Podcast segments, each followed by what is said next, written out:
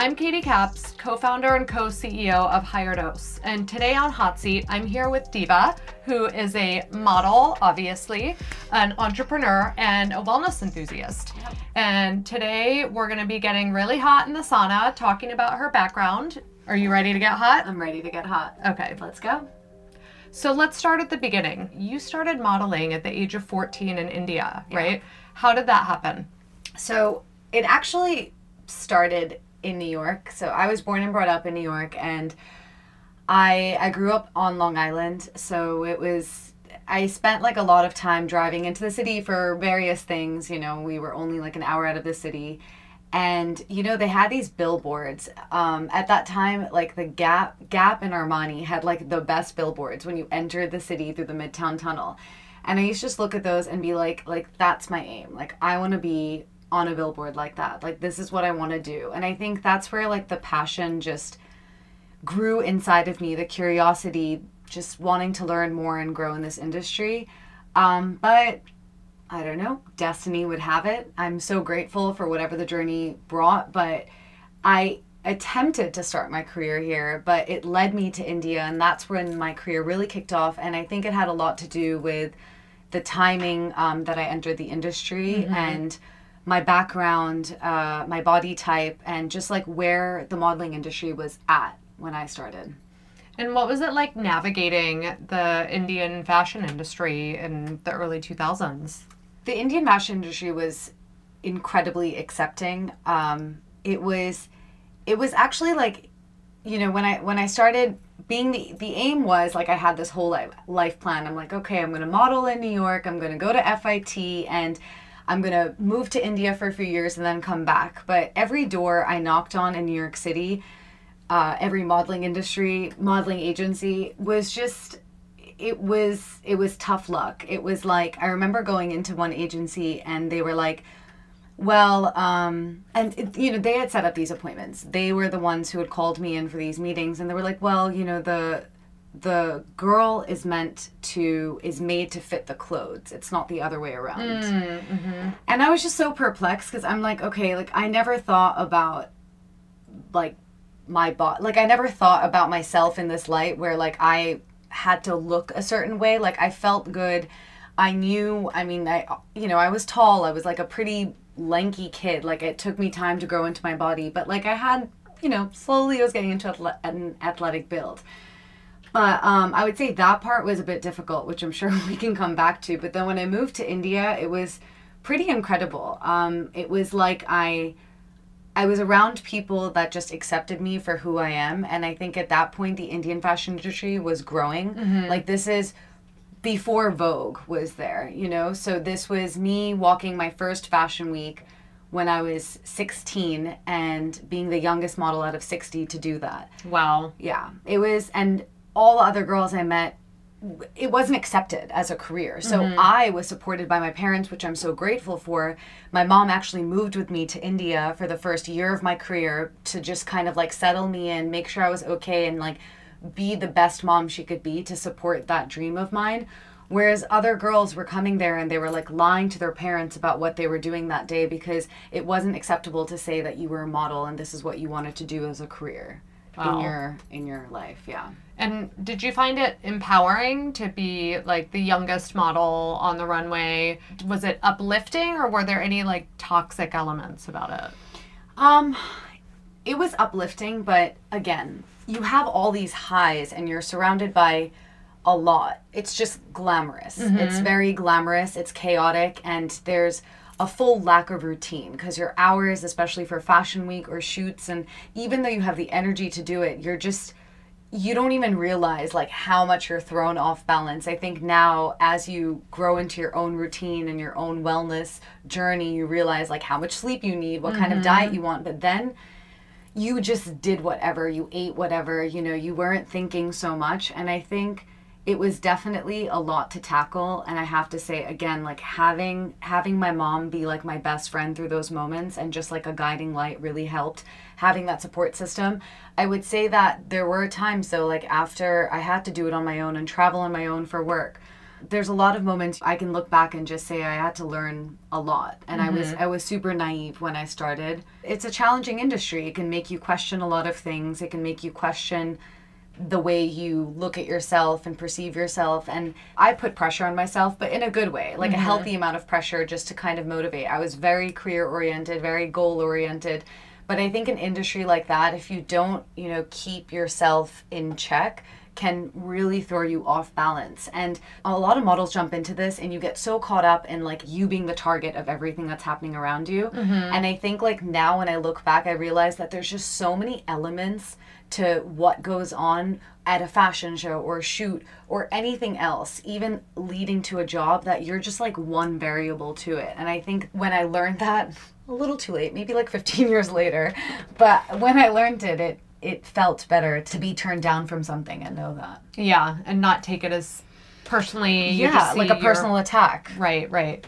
And how did like it sounds like, you know, your experience modeling in some ways did like impact your body, right? Because at first you were like maybe just like going, going, going and not thinking about how you were taking care of yourself. Yeah. But how did that evolve? Like how did your relationship with your body change as you were going through your modeling career?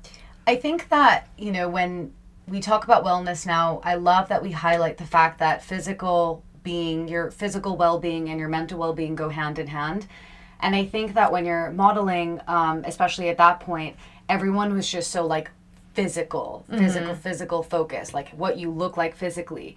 And I have to say that I always had a really healthy relationship with my physical fitness because my parents grew up in India and like when they moved here, their first thing was like, look, everything we weren't given the opportunity to do, we're going to give to our kids. So it was like as as simple as swimming. My mom doesn't know how to swim, so for her it was like a big thing of just like throwing me in a pool, making me sign up for all these activities after school. Um, and I played sports my whole life: tennis, basketball. I was on the track team, so I was a very active kid, and I. I was introduced to yoga very early on. I started my practice of yoga when I was 15 years old Nice. That all went for a toss i think when there was a lack of routine. Feeling my first drip of sweat as i say that. My i feel like my first drip of my yeah. is coming in. um, I'm like it just like trickled down my leg. I'm like hmm. so yeah I, that definitely went for a toss when i moved to india because you for you're traveling a lot. You're you're working all these long hours and late nights and i mean also there wasn't like a lot of outdoor opportunity for like you know i wasn't like part of a school right? I had finished i was finishing high school so i would come back and forth but i graduated and i moved there. So like there wasn't a lot of places to like go and do these things on the time that i had. Um and it was it was difficult. I think it's so age dependent. Like at that time i definitely did not eat healthy but like i also didn't eat enough. And it wasn't even intentional which is crazy because i just had this conversation with a girlfriend last week when we were working together. Um, her partner is a physical trainer and you know he always asks her like what did you eat for lunch today when you were at work and she'd give him this whole list and he's like that's it? That's not enough. And i mm. think what happens is when you work in this industry for so long you actually find that maybe it's healthy or normal to eat one meal a day. Mm-hmm. Granted for some people that works outside of the industry in the industry intermittent fasting is is also a healthy way if you know your body but that's not what i'm talking about. I'm talking about the fact that like you think it's enough because sometimes it's all you get like when you're eating on the go or like a, mm-hmm. this whole working lunch concept mm-hmm. i don't think it's a good concept. I don't think mm-hmm. it's something that especially when you're modeling and you're on your feet and it is you're you're active. You need to like sit down and eat a proper meal. You need a few breaks to like snack and hydrate. And I didn't learn about that until I started paying a little more attention until I started feeling it in my body. The energy crashes, the the backaches because you know you're maybe you're not hydrated enough, you're not you're not moving enough and you're not fueling yourself. It's all mm-hmm. energy at the end of the day. Yeah, interesting. So it sounds like, you know, you were kind of in this fast paced environment where there wasn't this message of like, oh, wellness should come first Yeah. and make sure you're nourishing yourself. It's like just get through the day and don't think about nutrition. Like, do you see that changing for models now? Like, do you think it's becoming healthier? Yeah, it's it's so great that I see just the people speaking up for themselves. In this industry, that was mm-hmm. never an option. You were basically paid to an extent to not speak, to not voice things, and that's it's sad. Um, mm-hmm. I and you you know you still experience it from sometimes. Sorry. Oh yeah. Take care of yourself. Have some water. As I'm saying that, I'm like, Take your time. Um, sorry guys. When the heat starts kicking in. I'm like, yeah, okay, water break. But yeah, you definitely it's it's changed for the better. It's still there slightly. Like I was at a job um 2 weeks ago and it was a lunch break, very clear lunch break, and I was going to grab something, and they were like, "No, no, no, sorry. Um, actually, you have to wait for all the clients to pick up their food first, and then you know you." And I'm just kind of like, "What is this? Yeah. Like this doesn't exist." And I actually said something because it was so rare. Nowadays, that's rare. That's like a very that shouldn't happen anymore. Um, and you see, like a lot of my friends speak up for themselves. Just, just notice what they need before they can walk onto a set or walk into a workday and that's super important because that's like your confidence. You know mm-hmm. you always i think that was a big lesson for me. I redefined what confidence meant to me through through that. I think for so long you're told what looks good and told what to do and of course a- a part of you wants this a part of you brings yourself to all of the different characters you play on set but what you don't realize is like when you take that second for yourself to do that internal check, to take that 30 minutes or an hour to work out, to eat well, cook a meal for yourself, or just eat something that you know is going to nourish you, that's like where your confidence actually stems from. Like that's that's the root of it. And if you don't have that, everything else just feels like empty sometimes. Um, I think that's such an important message because it's like you need to nourish yourself to feel grounded within Yeah. yourself. And then when you're grounded, you can actually be confident. and- Yeah. Yeah. totally. So, one thing I wanted to get your opinion on is how do you see influencer culture impacting the modeling industry? Okay, so it depends who you ask. I'm going to first answer as a model and then I'm going to answer as an influencer. I think as a model, if you've been in the industry long enough and like again I grew my following from modeling. Um, so I wasn't, you know, I didn't enter as an influencer. I entered as a model and now I'm an influencer. It's been great from just working with brands that I think would be harder to work with if you were just looking at it from a modeling perspective. A lot of the brands branched out into realizing that they can get more for their marketing budget by working with X amount of influencers and you would, you know, sometimes you do it for a brand name and sometimes you do it because you you the, the money was still something that you're like okay i can like shoot this on my own and i can it was it was exciting. It was like you it opened up a portal of brands and types of work that you could do um, in a different way and i think as a model we were experienced enough to help with creating those campaigns in a very organic way mm-hmm. from an influencer i would say that it's been challenging because I think I empathize more when I work with a brand and I'm like, well, I have X amount of experience in it, but they just look at it as like a, I need to fill out this, I need to tick a box of 20 influencers and work with them. And it's been a little more like inauthentic um, as an experience. I think it's getting better for sure because a lot of influencers are just naturally opening up about again like them as people. So you really get to know them. And i think i've always been a person as an influencer that's just tried to keep it real. Like i don't i don't even like to post about things and work with brands and unless i'm actually using the stuff myself Yeah. um, especially from like a beauty and skincare standpoint because i you can't like I have really sensitive skin, so I can't go around and start like posting and working and putting all these things on my face and just and also it's just like false marketing and I Yeah. feel like that's just not the way to go. Like it's it's too much to sell people on things like the, I don't want to get lost into it. So I think it's definitely more of an industry that takes it takes time to grasp. It's forever changing, so there's not much to say about it in one word because you're really learning on the go. Um, it's a little inauthentic unless you work with certain people or you work with certain brands that like target you for who you are. Like so for me, I like to be in my lifestyle, be in my space and keep it real.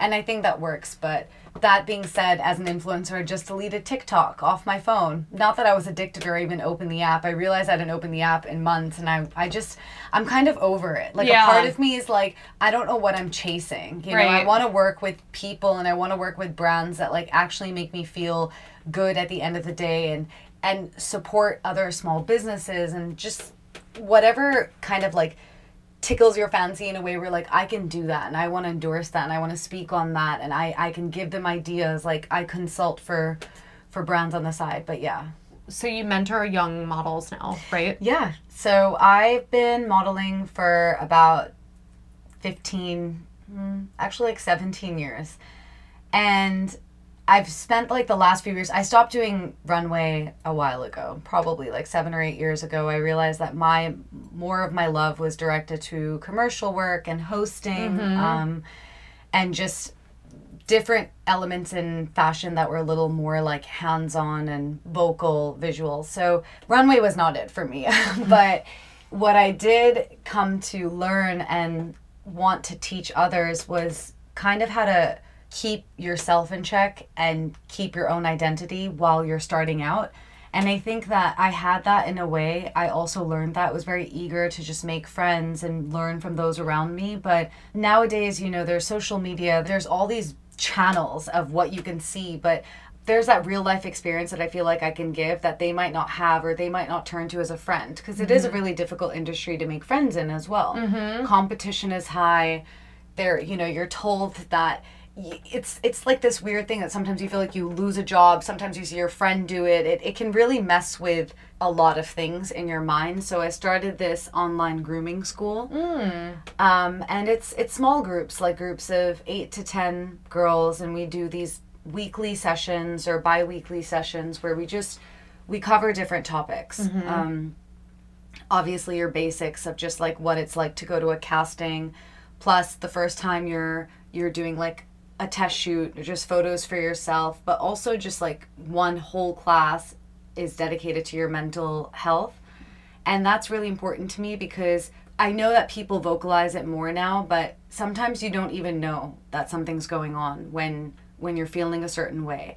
And that's what I was saying about the confidence thing and it's like funny because I don't think anyone would have ever assumed that I I had like a confidence issue or mm-hmm. suffered from body dysmorphia, but I didn't even realize I did mm. until my whole relationship changed with food. I never believed in dieting and I still don't. I'm all about moderation and I've always been very in tune with my body and listened to my body of what it needs and how much rest it needs and how much I can push myself. There's days where I feel like I have a lot more energy to work out and days where I don't. And I think all that has come to me through my experiences and I just want to talk it through with other people that may not recognize these as issues and they're not issues that are going to halt anything in life like i carried on and i worked but i just took the time to recognize it so that i can help myself and heal myself That's great. And what are all the different ways that you've overcome any like mental health challenges or you mentioned like body dysmorphia? Yeah. Like what what kind of tools did you use to overcome these things? um i mean it might sound silly i'm trying to think about the best ways to describe it but i think it's it's kind of like saying no to a lot more things that are like socially draining um, until i was ready to to put myself out there like fashion has demands right and they it still goes to show that you know you have to network you have to go to these events and parties and all this like socializing and you're and as a model right like you're basically going because you want to work with clients or book these jobs and that that's that's a job itself Yeah. so I feel like I had to take away, I had to take myself out of that for a second and just like go back to checking in with myself. Um, spending that time with myself, literally getting to know myself from from the beginning. Looking at photos of myself also helped. It's like analyzing your own work. I went through this phase where I mean sometimes like I said, we had this conversation before we started where like you were gonna call me something and I was like, I'm a bit shy. And it's mm-hmm. like, why should I be shy? I put in the work to have that title. But it's stuff like that where I'd have to like look at photos and accept that even if I didn't like something or I wanted to critique something, it's a beautiful image overall or like what it made me feel and then think about the journey and the reason why I wanted to start and work in this industry anyway. Um, and just getting more involved in things like this, like me helping myself, I actually helped.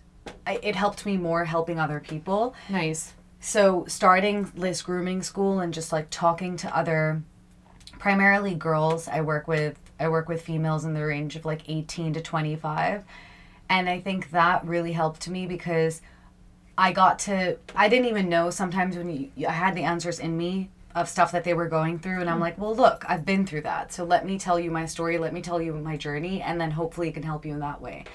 And fitness, I decided to become a Pilates teacher. Um, I even though I love my practice for yoga, I practice yoga every morning still. You know, my I had like a lot of lower back issues, and I think it had to had a lot to do with just like not being able to exercise on a routinely basis, and like strength training just wasn't for me. So this was something that I can learn, do on the go. Yep. um, and that really helped me wanting to become a teacher and teach on the side. Just like channeling that idea of wellness and feeling really good in your body that was like a game changer as to how i viewed fitness and literally using it as a tool of therapy rather than like i have to do like a homework assignment. It just became like my time And what drew you to Pilates specifically? it was i had that lower back issue and it just wasn't going away. I just i felt like i wasn't strong. And then i had this amazing teacher um, i would take her classes every time i'd come home. She she's from long island and i don't know there was something about the discipline of it but also the, the flexibility at the same time. I also have like a background in dance and it was just like a mix of how it made me feel realizing that this is another thing i can teach people and i mm-hmm. really just enjoyed using that as a tool to be like look like you don't have to stop a routine. Like this is something that you can do. And i started making these videos and posting them on social media and the response was incredible. And i think it just it yeah it was is all around like a feel good technique that didn't leave me drained. Nice. The hot seat is sponsored by the Edge Theory cold plunge tubs, which I love because we literally pop them up in our spa locations, pop them down. You don't need plumbing. It's super easy. It's so user friendly and there's such a wide range of temperatures, which I think is one of the coolest things about it. It goes as cold as 37 degrees or as hot as 104 if you feel like having a hot tub after your cold plunge. Which we always do. So use code HigherDose15 for 15% off. And we hope you check it out. yeah, check it out on the hot seat. They're really cool looking too. What else do you do as part of your wellness routine besides Pilates? so yeah i got my yoga in the morning. I mix it in with pilates. I i go for walks. I eat a lot of sugar. I'm like i eat a lot of sweets. I find like new things to bake and eat a lot of sweets but just spend moments with people that i care about. Spend moments with myself. I think if you had to ask me a few years ago it would all it would be about traveling um, or you know it, and i feel like that was always the escape so i thought it was a feel good but it was actually like the escape. So i think in the most difficult moments or just moments where i'm like like i've had a day or i've had a week the way i check in and get back to my mental health and physical well-being is to take an hour out of my day to either teach work out or both together um, and just zen out in the evening solo or with my man and just chill. Light a bunch of candles and just hang out and keep it easy. Cook the basic things. It sounds it's funny to say them out loud because they're they're so simple and it's like stuff that you can do every day but it's actually the difference the only difference is when i'm saying it i'm actually living in the present. I'm not doing it for mm. any motive. I'm just doing it and i'm really enjoying sinking and mm. slowing down in it. Nice.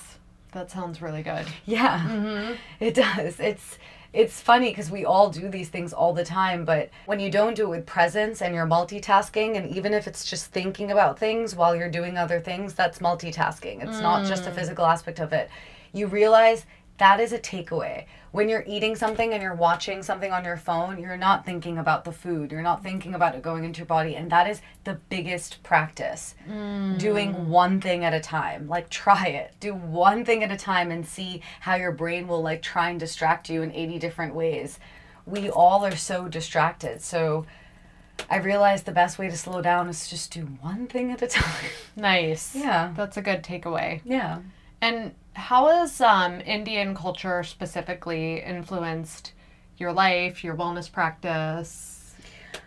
I think moving there was such a fun journey because I didn't know anyone and it was even though that is my background, I'm still, you know, I was still born here. So experiencing India on my own and at a time when you're you're also getting to know yourself, right? Like I moved there officially when I was like well after high school, so obviously 17, 18, but I started going there when I was 16. So 16 onwards until I was 30, those were like some pretty fun years, but you really you're on this journey and I feel like I was very lucky cuz I saw India like pre like the high fashion it is now and I grew with it. So I almost feel like as I was growing as a model and in my career, um, so was the country and the fashion industry there. And that was a very exciting time because the people I met, they were all starting out. The designers that are now like presenting at fashion weeks around the world and are even have stores here and I like walk past them and I'm so proud of them. I know their journey and I know their story and I feel like it's very similar to mine and we all supported each other in a way that was very special. Um, and I feel like that that's something you don't get to see unless you really live through that time specifically. It was a fun learning curve and I met some great people from all around the world. I'll never forget it. Everyone has that like one experience, even though this experience was very long and it was my life, but like one one part of my career, I'm like my experience.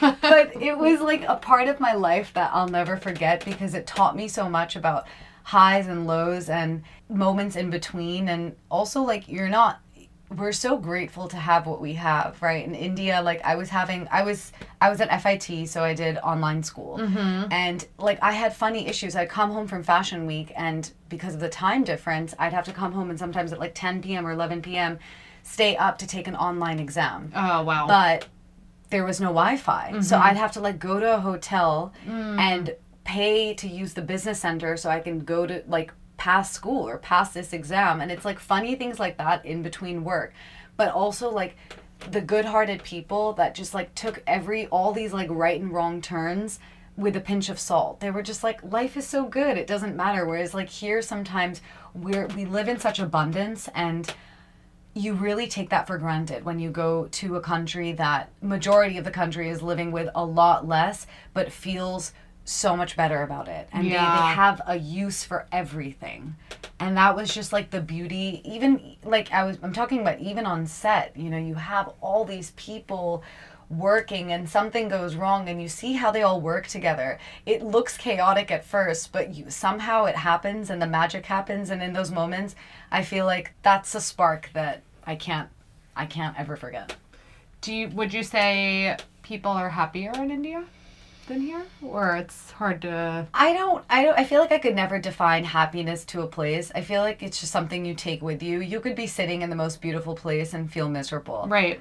So, you know, I could and there's people again, right? Like if you asked me years ago, I would be like, "How do I deal with my mental health?" Oh, I travel. No, because that's not really dealing with it. It's, it's not leaving your body. like Yeah. it's coming with you. Right. Right. Um, and it will definitely help. Like a, a getaway definitely helps. I, I we constantly take trips. Like I told you, I'm going upstate this mm-hmm. weekend. You know, it's I love doing anything that involves being outdoors or obviously by a beach and just kind of like healing that way. But if I didn't work on the inner stuff first, then I'd never be able to work on what I see.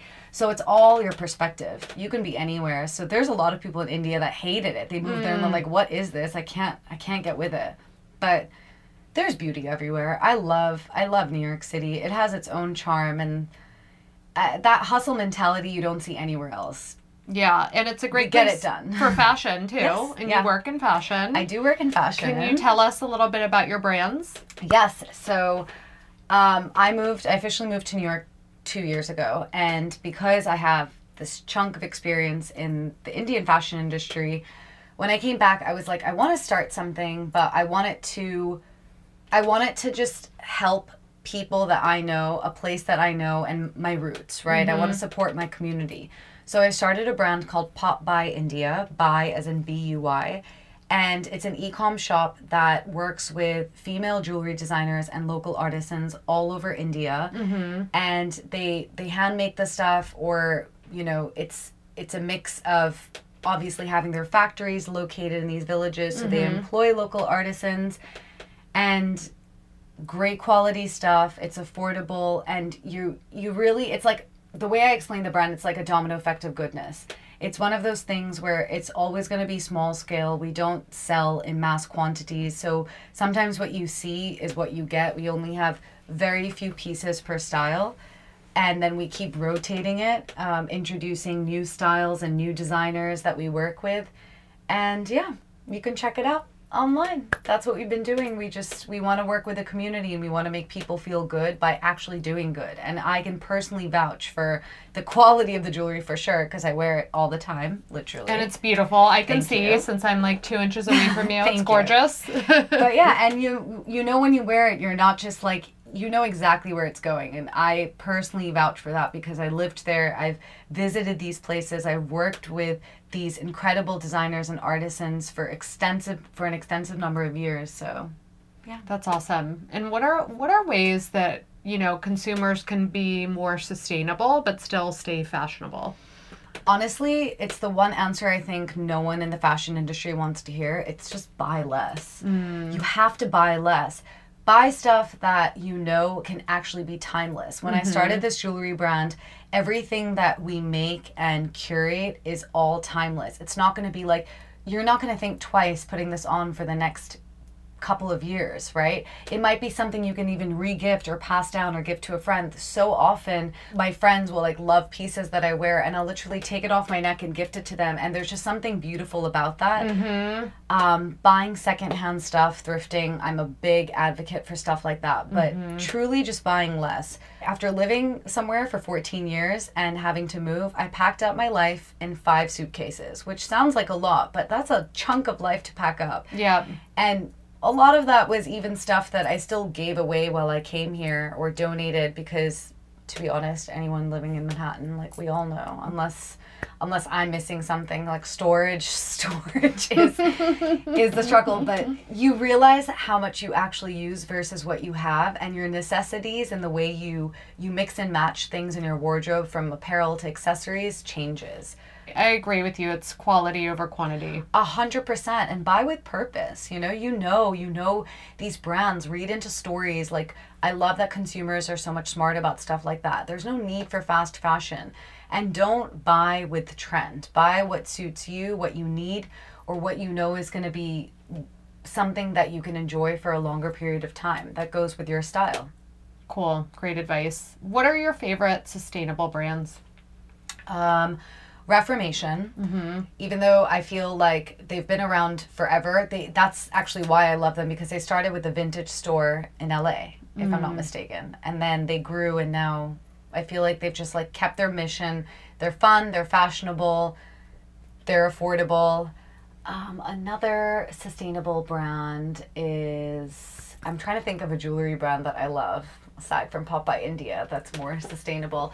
Vintage. Well, okay. Well, actually, Not, not a brand, but yeah, anything vintage. Uh, there's like a few brands that are in stores that I like, like Wolf and Badger, which is around the block from here. I shop at a lot, and there's just like small businesses that have sustainable practices. I can't, for some reason, remember the names all independently, but like Wolf and Badger, great brand. I also love Levi's. I feel like mm. they are really sustainable. What they've been doing now, especially with their vintage, their reworked, how you can come in and exchange your older denim or get it reworked. They've been like putting in their sustainable practices. There's one brand I love from India called Dora, and she's very sustainable. well, I love like your entire look right now. Thank so I'm you. super curious. Like, what's your signature style? How would you describe it? I have been recently experimenting with pops of color. this is Nice. definitely saying that. I'm also obsessed with this color right now. Fuchsia, magenta, whatever you want to call it, a mix of both, but wow. Swimsuits from Bondi. Um, It's a swimwear brand from Australia. I'm very excited because I'm visiting Australia for the first time in January, so I will be definitely purchasing more of these. But I would say my signature style is a pair of high waist jeans, an oversized white button down, and literally a blazer and like I accessorize a lot. So mm-hmm. jewelry is my go-to whether it's like a, a nice wrist stack, a few different chains. I play around with earrings. I've been loving getting my ears pierced lately. Like I think I'm running out of real estate on my ear, but if I can the more I can fit, the more I'll play around with just like fun hoops, dangly earrings, chunky earrings. So I think that I'm very just like elevated minimals. Mm. So I love a good fit. I'm also obsessed with right now like this I don't know. Have you worn Skims yet? No, I haven't. I don't know why I waited this long, but like she has really crushed it with the fit of these things. Just like an oversized t shirt, an oversized long sleeves black boyfriend shirt, whatever you want to call it, but just things that are elevated minimals that you can again have in your wardrobe for years to come and just play around with accessories. Like oh like a, a pop of color on my shoe. I'm very into my shoes, my shoe game, my bag game. So you'll always see me play around with stuff like that and kind of just rotate a lot of the basics I have in my wardrobe. Nice. So basics, maybe a pop of color, and Yeah. then a lot of good A lot of Jewelry, accessories. yeah. accessories. Depending on the day, depending on what I'm doing, but I'll mix a few delicate pieces with chunky pieces, but you'll always see me. You'll always, the first thing you'll always notice, and I think that's what I want to happen, is my jewelry. It's definitely inspiring me. I'm like ready to go get pierced right now. Okay. So that's what I'm doing later. Yeah. And uh, I heard you just got engaged. I did, yeah, thank you. Exciting. It's a very exciting time. It's there's so much to say about that, but again, like love I think is a whole separate topic, but has a lot to do with when you know yourself and you love yourself first and someone comes along into your life having a similar journey, um, the kind of love that you can give each other and feed off each other is it's like anything but toxic you know? It's it's everything that's uplifting empowering and actually just wanting to get into the work together because everyone knows that a relationship is work. So it's it was we actually reconnected during covid when i was still in india wow. so that was something and i think knowing that we could reconnect during that time and just check in with each other and where it led to it's it's a really special moment so there is a wedding to plan And Indian weddings are like three day festivals, right? Ha- They're three days is like the minimum. Um, again, though, keeping in line with being conscious and not wasteful, because I feel like there's a lot of waste that goes into that. We're gonna celebrate, but consciously trying to like combine a few of the traditions into like one party instead of a three day long thing. But yeah. If we're talking about the standard, it's probably close to like a five to seven day long affair. oh wow. Yeah. So you're gonna have to do a lot of self care to get ready for a that. A lot of self care. Yeah, I think I'll I'll start off each party with a small meditation for everyone. There you go. okay, so what's next for your business and your life in 2023 and beyond? So 2023 is even though I said earlier we don't we don't escape our mental health by traveling. There is a, a good amount of travel on the cards next year. We are having a local wedding, so I think we're doing our best to travel as much as we can in between. So it's a exciting travel. Um, India will be launching its own capsule collection. So right now we work with a few different artists that we we credit, and it's it's more like a a co duo design process. But right now we're just working on a solo collection that's uh, hopefully going to launch March or April next year, and um. I am thinking, I don't know, this is like something I'm saying for the first time out loud because it's it's a thought process that we're going to going through, but I really enjoyed having my own podcast when I was in India. Hmm. And I'm thinking about getting into something along those lines, but but I don't know. That's it's a big TBD and of course teaching. Actively teaching Pilates more. I think I've put that on pause since I moved to New York. Just carrying on with the mission, but just doing more things mindfully. Well, you've certainly got a lot cooking. Yes. And I'm so excited that I got to know you and just soak in your beautiful style. Thank you so much. Everybody needs to check out Pop Buy India. It's Yes. pretty awesome. This has been sweaty and fun.